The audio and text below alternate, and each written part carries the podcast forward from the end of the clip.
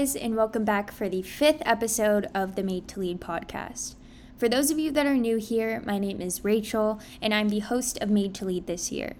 For today's episode, we're going to be having a few of the executive board members from UIUC Society of Women in Business, and we'll be talking about how to become more involved on campus, dealing with rejection, and female mentorship. I don't want to keep you all waiting for too long, so let's get into the rest of the podcast. Okay, so now we're here with our guests. We're here with Lily Hicks and Caitlin Wepfer. Um, if you guys want to tell us a little bit about yourselves, Lily, you could go first. sure. Well, thank you so much for having us on the podcast. I'm super excited. So, my name is Lily Hicks, and I am a senior James Scholar student in Gies College of Business. I'm currently a double major in information systems and operations management with a minor in leadership studies. So I was super excited to be able to have this experience. uh, so, uh, some extracurricular activities I'm a part of is I am currently the VP of Social Affairs for Society of Women in Business. And then I'm also in Phi Eta Sigma Honor Society. I'm in volunteer Illini projects, and then also I'm in a social sorority. Um, and Caitlin? Yeah, so thank you so much for having us, Rachel. It's so great to be here. My name's Caitlin, and I'm a sophomore James Scholar student in the Gies College of Business. I'm currently studying finance and information systems, and outside of the Society of Women in Business, where I am the vice president of professional development, I am also in Alpha Kappa Psi professional business fraternity. So I'm very excited to be here, and thank you for having us. Yeah, of course. I'm really happy to have you guys. Um, if you guys haven't noticed this kind of trend, we are doing an SWB um, designated episode. So I'm currently um, working under Lily. I'm her social chair. Um, so kind of once again, like having like my boss on here, which is kind of cool. um, so you guys are both studying business, right? Yes. Yes. Um, and what did you guys kind of want to do with your career path with those, with your degree? Yeah. Yeah, so I actually interned this past summer at Protiviti Global Consulting in Chicago. And so I actually did accept a full-time offer um, for next summer. So I'll be returning there and I will be a business performance improvement consultant. So, you know, hopefully that goes well there. And I just, I really like working with people. And I think that the flexibility and um, changing dynamics of consulting is something that I really liked. So that's kind of the avenue that I'm taking what does your everyday life look like as a consultant? Like, what are your daily tasks? Like, what are you necessarily doing in that position? Yeah, so that's a great question. And I hate the cliche answer of like every day it changes, but it really is dependent on your client and the client work. And so over the summer, I got to work on two different projects, and both were kind of centered around HR. One was about a new hire orientation, and one was about timekeeping system and, you know, people plugging in their hours, things like that. So totally different things. But basically, what it looks like is um, Protiviti currently has a hybrid work environment. So certain days I would come into the office and then you do your work from there. But my team was from all over. So I actually had a team that was all um, on the East Coast. And so everything was virtual. Our client was virtual, but obviously that's dependent. Some consultants actually go to the project site, and that was typically the more traditional way of consulting. But obviously, post pandemic, everything has changed. And um, a lot of these companies hiring the consulting firms have realized that they're getting the same quality of work without having to fly out these consultants to their companies. So I think there's definitely a shift in there. So I would say every day it's definitely a change, but it kind of depends on your project, your team, um, and then again, what area you're working in. Mm-hmm. Yeah, I feel like that's super cool. I think Zoom, well, it did come from kind of very complicated times, like stemming from COVID. But I think it has opened a lot of doors. You know, like I worked in a hybrid um, work model before too, and I feel like I was working with people in New York, Nashville, like all across the country, and it did really kind of open a lot of doors, in my opinion. Um, oh, I totally. yeah. um, Caitlin, you just secured an internship too, right? I did, yes. So I can give you a little bit of background, but I interned at BMO Harris Bank last summer as a commercial banking intern, and I was in their anti-money laundering department, which was super interesting. Had never done anything like it before, and then last week I accepted an internship for this coming summer at William Blair. It's part of their Women in Technology program. And then I'll be on their investment banking, um, analytics, and tech team. So, very excited about that. Yeah, money laundering. That's so interesting. Yeah. Like, so, I like, once again, like, what would you roughly do with that? Like, I have not heard of anyone working in like a money laundering mm-hmm. kind of position. Yeah, I know. Even when I was like looking at the job, there was barely a job description for it. And so I really didn't know what what it all entailed. So I kind of learned what I was doing on the job more so. And I like to describe it to people in short term of basically we were the people trying to catch the bad guys from the bank. So mm-hmm. any people trying to embezzle money or commit any acts of fraud are who we were trying to prohibit from reaching the bank. Um, mm-hmm. Um, so whenever like they try and make a deposit at the bank, it would come up as like a hit, just different things like that. So I was maneuvering and like manipulating in different systems and different watch lists pretty much all day, every day. Um, so it was a pretty technical role that I was doing, but also something very niche and mm-hmm. something I hadn't done prior. So yeah, it's it's really giving me like money heist energy. The Netflix yes. show, like I don't know, that's what keeps coming to mind. But I think yes. that's cool. That's exactly exactly what it was. Like if you kind of ever watch like the Ozarks on Netflix, mm-hmm. kind of like that. yeah. Um, I don't know. I think what I'm gathering is because I know I also when I because I interned with like a talent agency over the summer, I feel like I've touched on this on multiple podcasts. But when I was coming in, I kind of it was like a go with the flow kind of thing. Like I didn't really know what I was doing, kind of just like learning on a whim like i would have different tasks like every single day it would just be completely different.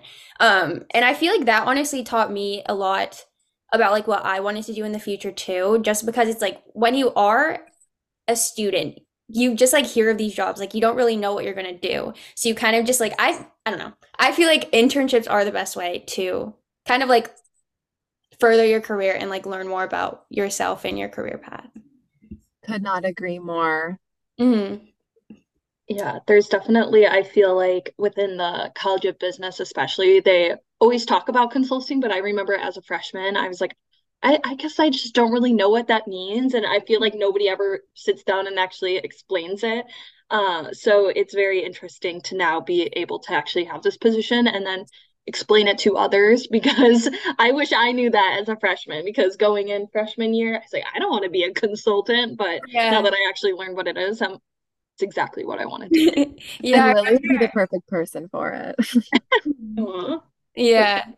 I remember my old roommate, she wanted to go into consulting and I was helping her prep for her interviews. So I would ask her these questions. I'm like, I genuinely cannot put any of this together. Like, I don't know what this job entails. Yeah. yeah.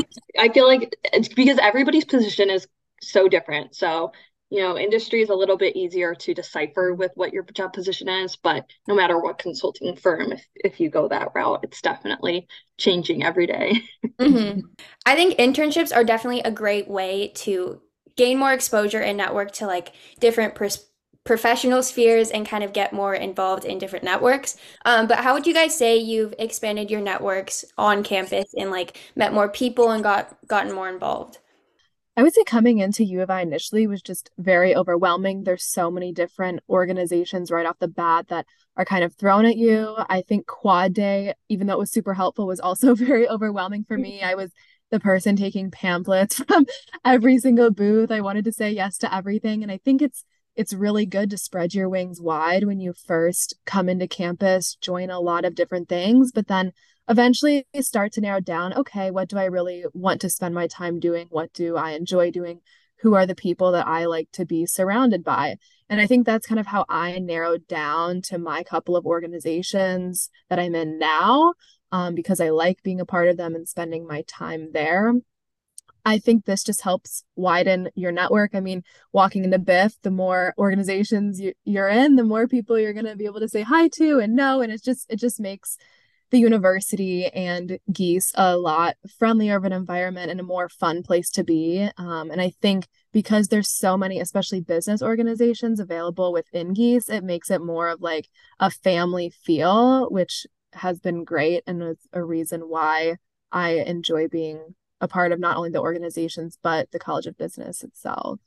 Mm-hmm. Yeah, I think you honestly like make a great point. Like I think I've honestly expanded my network a lot um, through RSOs and different organizations. Um, I met a lot of people through like SWB and a lot of people through like Founders, which is the entrepreneurship organization on campus. I met a lot of people through there. Um, I don't know. I think honestly that is one of the best ways to expand your network if you are looking to get more involved on campus. Um, but I agree, like quad day can be such like a daunting thing just because I know the booth extend so long that it Yes. is like really intimidating as a freshman or just a transfer, like anyone just coming into the university. Yes, it's a huge thing. I remember it so well. And every year I'm like, there's so many people here. Mhm. Yeah, I, even oh, sorry. even running the booth now, it's like we're in charge of the SWB booth, but it's still overwhelming. It is, it is. Lily, how would you say you have gotten more involved on campus? Yeah, that is a a great question, and I feel like I wish I gave myself this piece of advice my freshman year of being able to be independent and just go to the things that I find interesting. In high school, I feel like I was the person that I would want to join organizations, but I would try to convince one of my friends to join it with me, so I would have someone to go with. And I think there's a part of that when, especially coming into onto a new campus, whether you're a freshman, a transfer student, that it's intimidating to go to a group of new people, especially when you think all these other people have these relationships already formed. And it takes a lot of courage, but I wish I would have told myself that everybody feels awkward in those situations. And really, like for SWB, I waited till my second semester soft or freshman year to join it. And I wish I had started my fall semester just because the environment of Society of Women in Business is so supportive. And that is something that really has grown my network and I wish I had joined it sooner.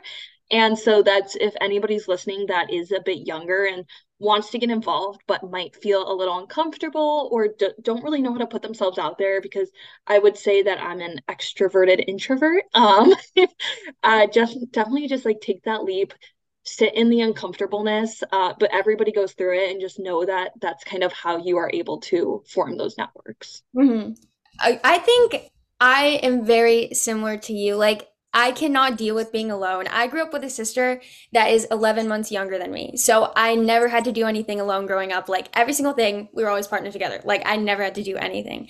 So I think, especially as like a freshman and like a transfer coming in um, to like both my universities, it was very hard for me to get involved because I don't know, it is that mental barrier of being alone. And I think a huge thing about getting involved in campus and kind of learning to be independent and become not become, but more so grow while you're on campus, I think is really learning how to be alone and how to kind of like process being independent and doing things for yourself rather than thinking about everything else. Yeah, definitely. And part of it comes with age too. I mean, it's easy to say, looking back, to say, oh, freshman year should have joined this. But then thinking about how I felt freshman year, I know that's super intimidating. So it's kind of an age thing as well. So don't let yourself get beat up about it if, if you can't make that meeting and your anxiety gets too bad. Because honestly, I've been there, but just try your best and maybe like pick one thing a semester you can do that maybe takes you out of your comfort zone. Mhm. Yeah, I think I 100% agree. Like, I think anxiety and kind of like those social situations can be very, very daunting and definitely baby steps. Like, I feel like I touched on this on so many podcasts, but definitely taking like those small steps towards your goals is definitely the best way to go about it because if you're trying to navigate so many different organizations, put yourself in so many different social circles, like you're just going to burn yourself out, in my opinion. Like, I would totally get burnt out, not want to go anywhere for like a few weeks, and then maybe consider going back like end of the semester. How would you guys say you've kind of overcome those mental barriers in like seeking discomfort um, and furthering yourselves and and becoming more involved on campus? Yeah, I think there's a few examples that come to mind, but the one that really sticks out to me is um, my senior year of high school. My dream college had always been U of I, the College of Business, and I it was one of the ones that I had not received acceptance to. And initially, I was devastated. I didn't know whether I wanted to go to my second choice school because I was directly admitted to the business school there, or take the chance to go undeclared um, at U of I and hope to transfer into the College of Business the following year. So I knew that's where I wanted to be. So I took the risk and I worked really hard my freshman year on getting involved in meaningful organizations, enjoying what I'm doing, keeping grades up, um, and really being focused on my future and what I want to do. And then that following year, I was accepted into the College of Business. And I think just having those long term goals and something you can overcome is something incredibly rewarding and helped me not only to have my eyes set more in the future, but also to become more of a self motivator and prove to myself that I can overcome hurdles and that it can a lot of times help us become more successful in the future. Mm-hmm. No, I completely agree. I always say, like, I'm very stubborn.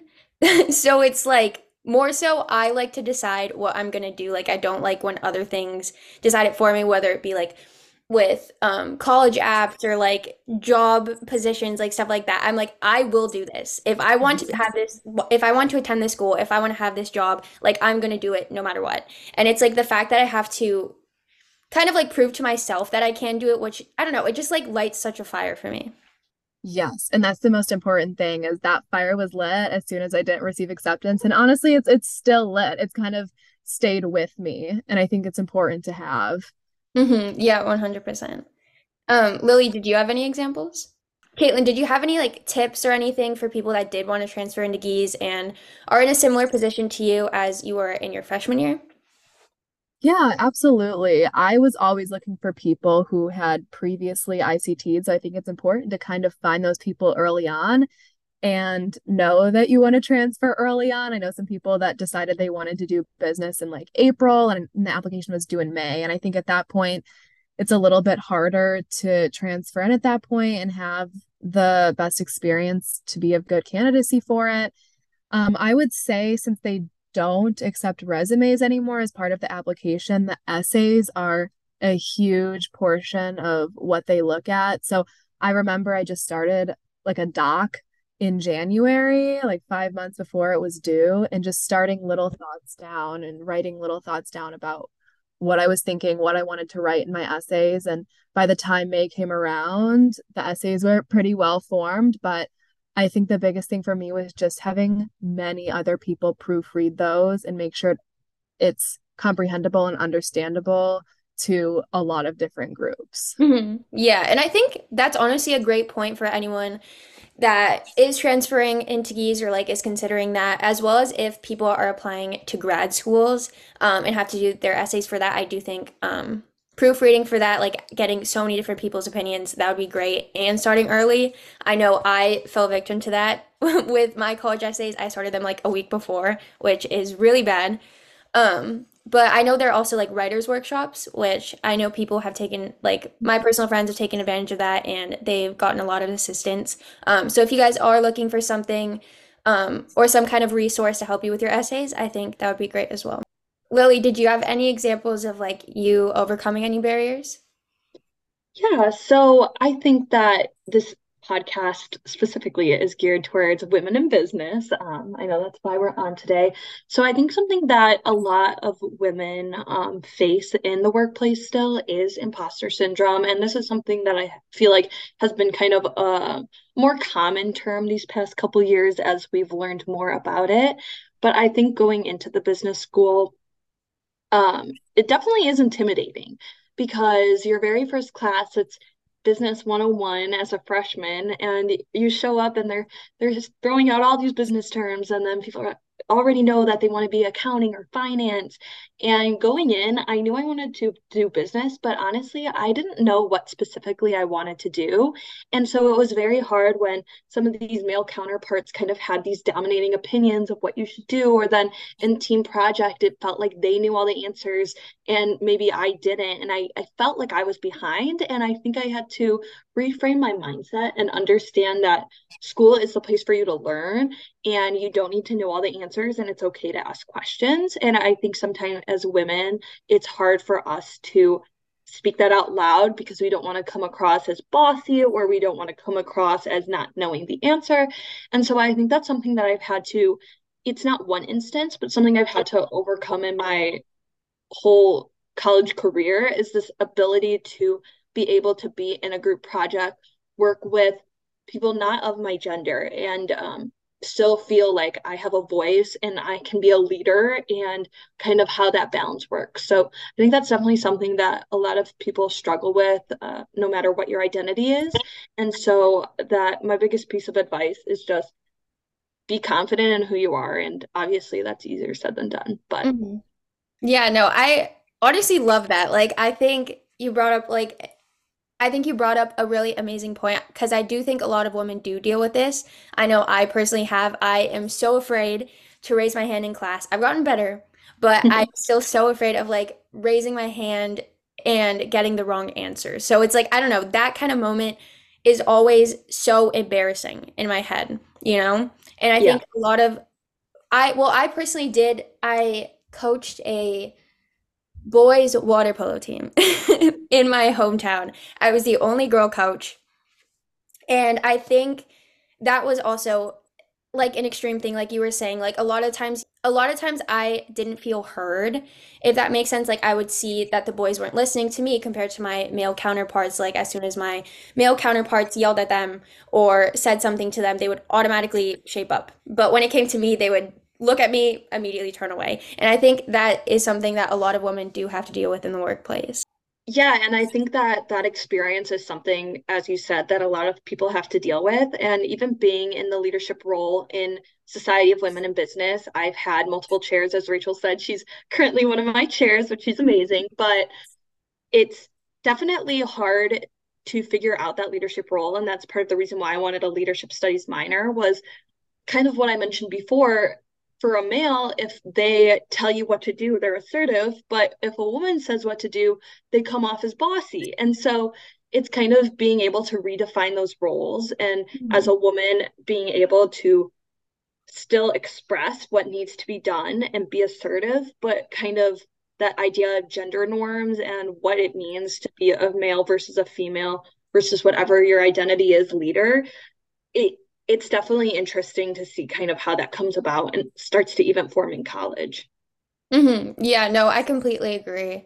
I am a Latina woman, and I think that is definitely something I've struggled with, not only in the workplace. Like, I think a lot of the times people will think just if I say something, it's coming off rude when I ne- don't necessarily like think it is that way. Um, I think I often like things definitely um, regarding POC women, a lot of things we say can be taken as us being rude, us being very sassy, for lack of better words, and stuff along those lines. Um, and I think that does carry over into our personal lives. And I think definitely as like a POC woman, it does like affect how you begin to approach people. Like you have to be a lot more put together like you can't necessarily speak your mind and i think that can be very limiting not only for poc women but i know this is an issue a lot of women deal with like across the country where it's like we can't really speak our mind without us being taken seriously. Yeah that's that's a great point and i think that's a very insightful point you make as well that there are multiple minorities that you can be. You don't have to fit in just one social identity. So being a woman is one thing, but then being a POC woman is another hurdle that a lot of people have to jump through. And so it's it's being able to recognize your social identities and what that can mean. And so thank you for sharing that very insightful point. Going off of our campus involvement and kind of like being a woman in business, um, how would you say you have dealt with rejection in the workplace, whether it be like job applications being rejected from an interview, maybe an RSO on campus? I can take this one first. I think rejection is a natural part of jobs, RSOs, anything. I think it's just a, a normal part of life, unfortunately. But I also think, but I also think that it has taught me resilience and that being resilient is important. I know I remember when I was interviewing with BMO before last summer, I was like rejected three or four times after an interview and I got the email for another interview and I was like, oh, like I kind of lacked motivation to even do it again and spend another like 30 minutes interviewing with someone just because I felt like it would end up the same way. And I was like, no, like just do it again, just do it again. And then I ended up getting the job. So I think, you know, you're not going to get everything on the first try, and that's perfectly okay. That's perfectly normal. I know it sounds cliche, but I do truly think that whatever job, whatever RSO, whatever leadership position you're supposed to have at a certain time, it will come your way when you're ready for it and at that certain time. Um, but overall, I think rejection is a necessary part of growth. Mm-hmm. So. Yeah, no, I think it's completely necessary. Um, but it can also be very, I don't know, it kind of damages your ego sometimes. like, especially with oh, like oh, interviews. And then you're just like, I I've applied for so many jobs. I've applied for like 30 jobs and I haven't heard back from anything. But eventually your hard work does pay off in my opinion. Like I know I was struggling with this last semester and I was just like applying for internships, not hearing anything back, constantly getting rejected. And I almost stopped applying. I was like, I don't know if I can do this. Maybe I'll just take a break and start applying in like a few weeks. But I saw this one internship, which was the internship with the talent agency, and I was like, I really want this position. So I did everything in my power I could. I like perfected my resume, perfected my cover letter, all this stuff. And eventually I did get the job. Even though like I might not have gotten those 30 other ones, like I did get an amazing experience and an amazing internship. And that's all that matters at the end of the day. I think I've learned kind of throughout the process that I'm not the most patient of people when waiting to hear back from an interview or if I even got an interview. And I think that's one of the most frustrating parts of the whole process is the waiting game that comes with it. Mm-hmm. Yeah, 100%. I always send follow up emails too. I think mm-hmm. emailing is like super important. Um, I cannot stress that enough. I think emailing is super important. I 100% agree, especially the thank you emails after the interview. Um, it's normally when they're discussing you as a candidate. So I think sending a beautiful, eloquent follow up email mm-hmm. is great too. Yeah. Rachel, I totally had a similar experience to you. My sophomore year, I was doing the same internship grind of applying to things on Handshake and on LinkedIn and Glassdoor, basically anything you could apply to as a business major, I did and I wasn't hearing things back or I was getting rejections. I actually, funny enough, a year later, I got a rejection email. I was like, thank you. I figured I wouldn't have gotten it because the summer was last year. But it just took one interview and one phone call that I got a couple weeks later. And that's how I got my internship position for that year. And so it really just it just takes one. Obviously, multiple offers are great. It's great, especially for a full-time position, but I think a lot of the times people beat themselves up. This is something that we tell a lot of our SWB members as well that sometimes it can feel very toxic if you go on LinkedIn and you see everybody posting about their positions they accepted because on one hand you're excited for your friends but then if you don't have a job yourself yet it can feel very overwhelming and that you just want to throw your computer across the room. And so many people get that way. Yeah so i i just yeah, we just tell our members just if if you're not getting those job offers, you can keep applying, but just take a break. Don't compare yourself to others because everybody's on a different path. And I think that's kind of with internships. It's a difficult road to navigate, but everybody usually gets something in the end. Mm-hmm. Yeah, no, I completely agree. Um, how would you guys say you deal with the feelings of rejection? Because I know it can be a lot mentally. Um, what tips would you have for kind of allowing yourself to continue to have that drive? Yeah, I think it's important to feel those emotions for like a day or two for me, but I also think it's important to bounce back pretty quickly as well. Um, I like to just go for walks, listen to music, especially just kind of helps me decompress. And I think I've gotten better at handling rejection over time. I remember I was very, very affected by it at first. And now, even though it's like still hard, I feel like I do take it a little bit more in stride than I did originally. But, or I guess just better at figuring out how to handle it better and ways mm-hmm. to do that. I like to think of it as kind of when I get rejection of just keeping blinders on, like almost like a horse, and kind of just staying in my own lane and being like, I will get something eventually, even though I was rejected from this. You know, don't look at what other people are doing, the big offers they've gotten from well known firms. Just keep going in your lane, focus on what you're doing, and like something eventually will come. And I think that's been the key for resilience for me and probably will stay that way. But of course, it's never easy at all.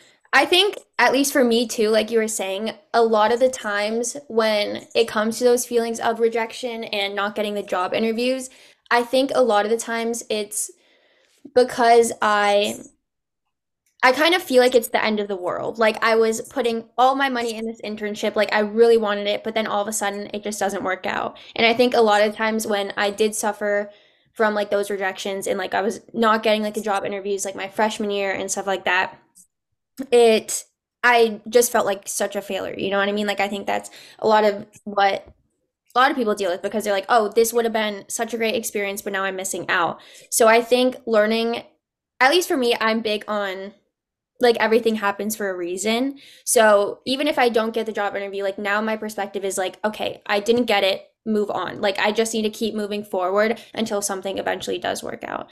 So I don't like to really like you were saying, I don't like to ponder on that one job I didn't get and stuff like that. I think it's important to not ponder and stay on it because if I do, mm-hmm. then it just makes me more sad and then puts me in a bad mental space and and I like ideally not a great setup for the next success. So mm-hmm. completely agree with you on that. Yeah. Plus, when you have lows, like a high is coming. That's the way I always see right. it. The, the roller coaster can only go up from there. So yeah. it, yeah, it's hard not to take it personally because you want you're like, do they just not like me as a person? And I think for me, that's something that I've had to overcome with rejection is just just because you don't get a job position doesn't mean that they don't like you as a person because mm-hmm.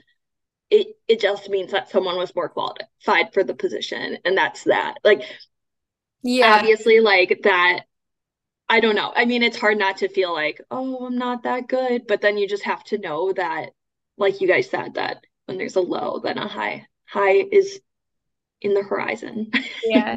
I, I totally agree. Like when it comes to not getting jobs, I always think it's something wrong with me. Like my personality, like maybe I wasn't outgoing enough, maybe I wasn't I came off like weirdly, like stuff like that. I always think it's like something to do with me personally. But most of the time, like with how competitive jobs are becoming now, it really is just like qualifications and like at the end of the day, there are a lot of people applying for positions and it just is difficult to navigate.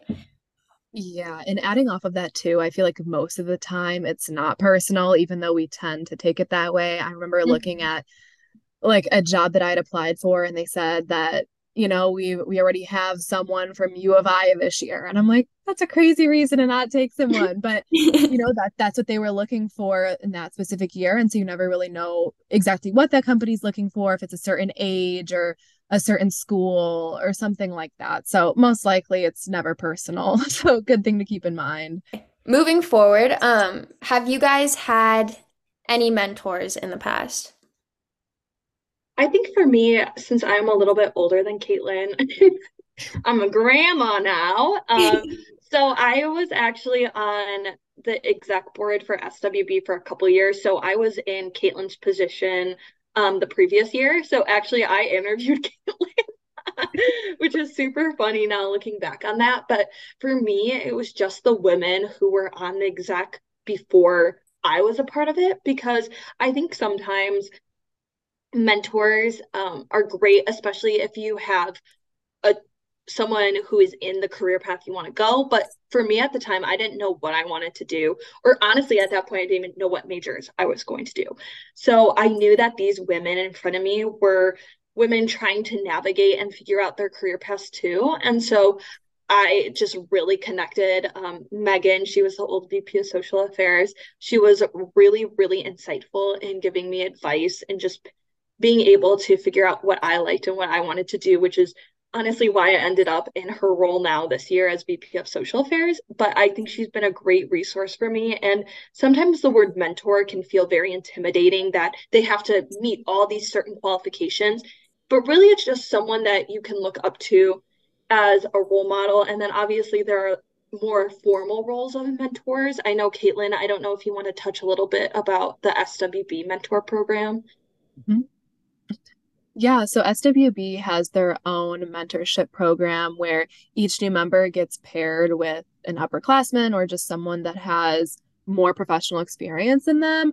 And even for me, this was something that was incredibly helpful as a freshman and someone just coming in not i really didn't know what i wanted to do my first semester of freshman year as i don't think the majority of freshmen do who are first semester freshmen and so i think just having someone who's walked the path before you, has had an internship under their belt, some professional experience, been a part of different clubs, and is able then to relay their advice over to whoever their mentee is, is incredibly helpful. And I believe will be helpful and integral in helping them propel into their own success in the future. So that was something big for me.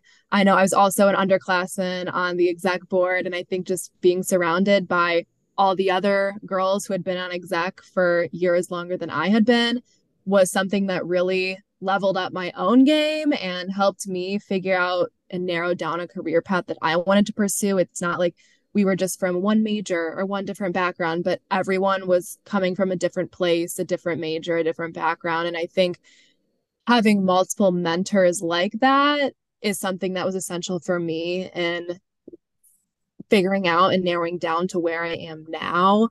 Um, but yeah, that's what I would say. Caitlin, that's a great point. I think that in leadership, a lot of the times, something that we talk about a lot is diversity within teams.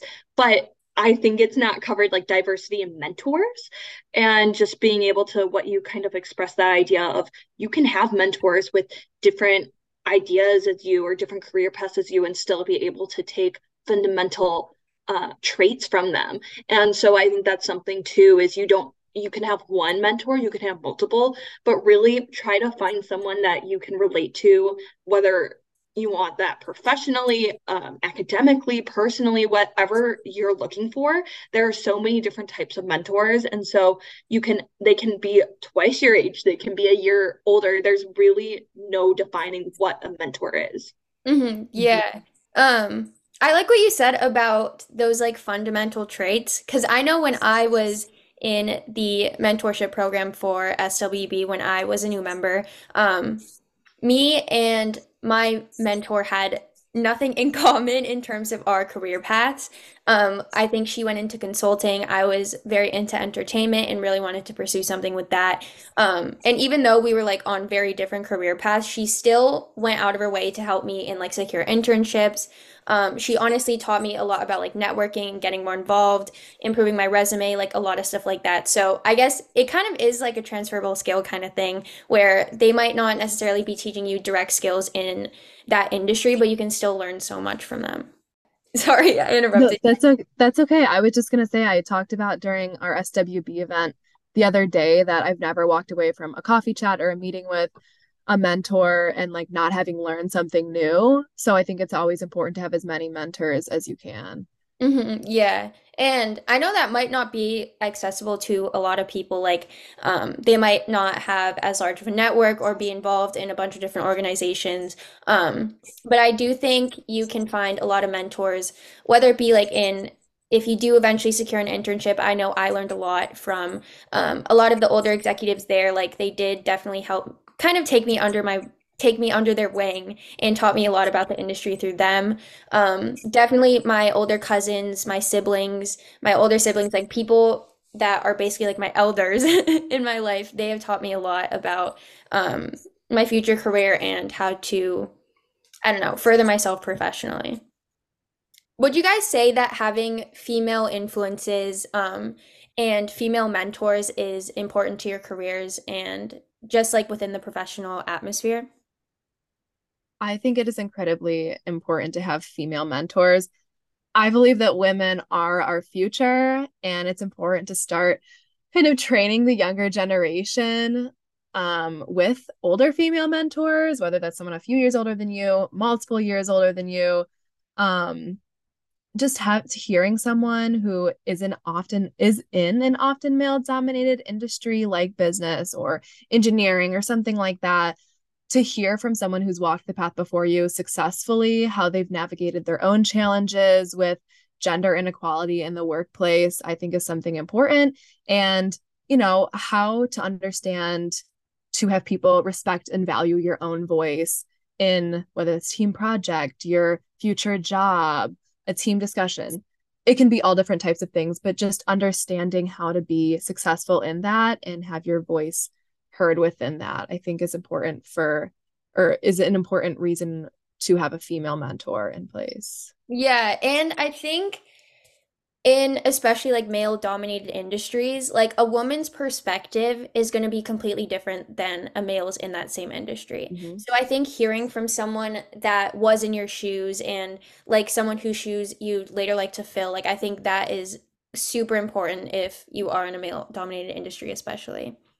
Yeah, absolutely. I think every woman can bring something different to the table. We offer a different perspective than men can do. And I think that's our superpower. So I think understanding how to utilize that superpower best is another reason a female mentor could be helpful. Mm-hmm. Yeah, I love the superpower bit. Like, women are honestly, we have so many. We are powerful. yeah. um, why would you guys say woman empowerment is super important? I think representation in general is just so important, being able to see someone in a role that you strive to be in. And I think that's something hopefully our society is starting to turn to, whether that is any type of social identity, but specifically, like your question is geared towards women. But mm-hmm. I mean, in the past, you still see all of these top CEOs are usually men. And so as a woman, it's hard to sit here and say, well, I want to be CEO one day, or like tell your daughter one day that she can be CEO, but then she doesn't have any representation to back that. So, how will she be able to think that if she doesn't see that? And so, I think that overall, being able to have that female empowerment just in society today is so important. And kind of going off of what Caitlin said with um, just mentors in general being female. I know professor keating that i'm going to give her a shout out. Um, she is and professor white. Those are two of my top female professors that i've had in the college of business. And i just wanted to mention them really quick because honestly at the end of the day a lot of my business professors have still been male but these two women specifically have been able to give me different perspectives. And i think as a human, you tend to start to fall to groups of people that you are most comfortable with and most identify with. And so being able to have someone that you can kind of confide in or talk about any insecurities and really learn from is super important. And those were two professors that really shaped my career. And I honestly, I was in one class of them each, and they might not even remember my name anymore, but they have made an impact on my life. And I think that women sometimes don't understand that they can do that and will have that impact. And so, yeah, that's like my little shout out to them. But mm-hmm. I'm getting emotional over here, Lily. Yeah, stop it. But it's so true because, like, I think at least me too, like, I don't recognize when these women are making like such a huge impact. Like, now that you're mentioning how these professors have been just like such role models for you. Like that was the same with me when I entered my talent agency because in the past like I've always worked um in atmospheres where it's like mainly men in charge like women were not at like the top roles and i feel like that can be very challenging as a woman like you just don't feel like seen and heard um, and as soon as i got to the talent agency like i was surrounded by so many young women like young like talent managers like young executives and i was like this is crazy like i felt like i'd entered an alternate universe kind of thing. But it was so empowering because it's like I can see these people that are like five years older than me, like 10 years older than me, and they're in these positions, like they're in these roles, they're doing a lot of amazing work, and that can be me one day.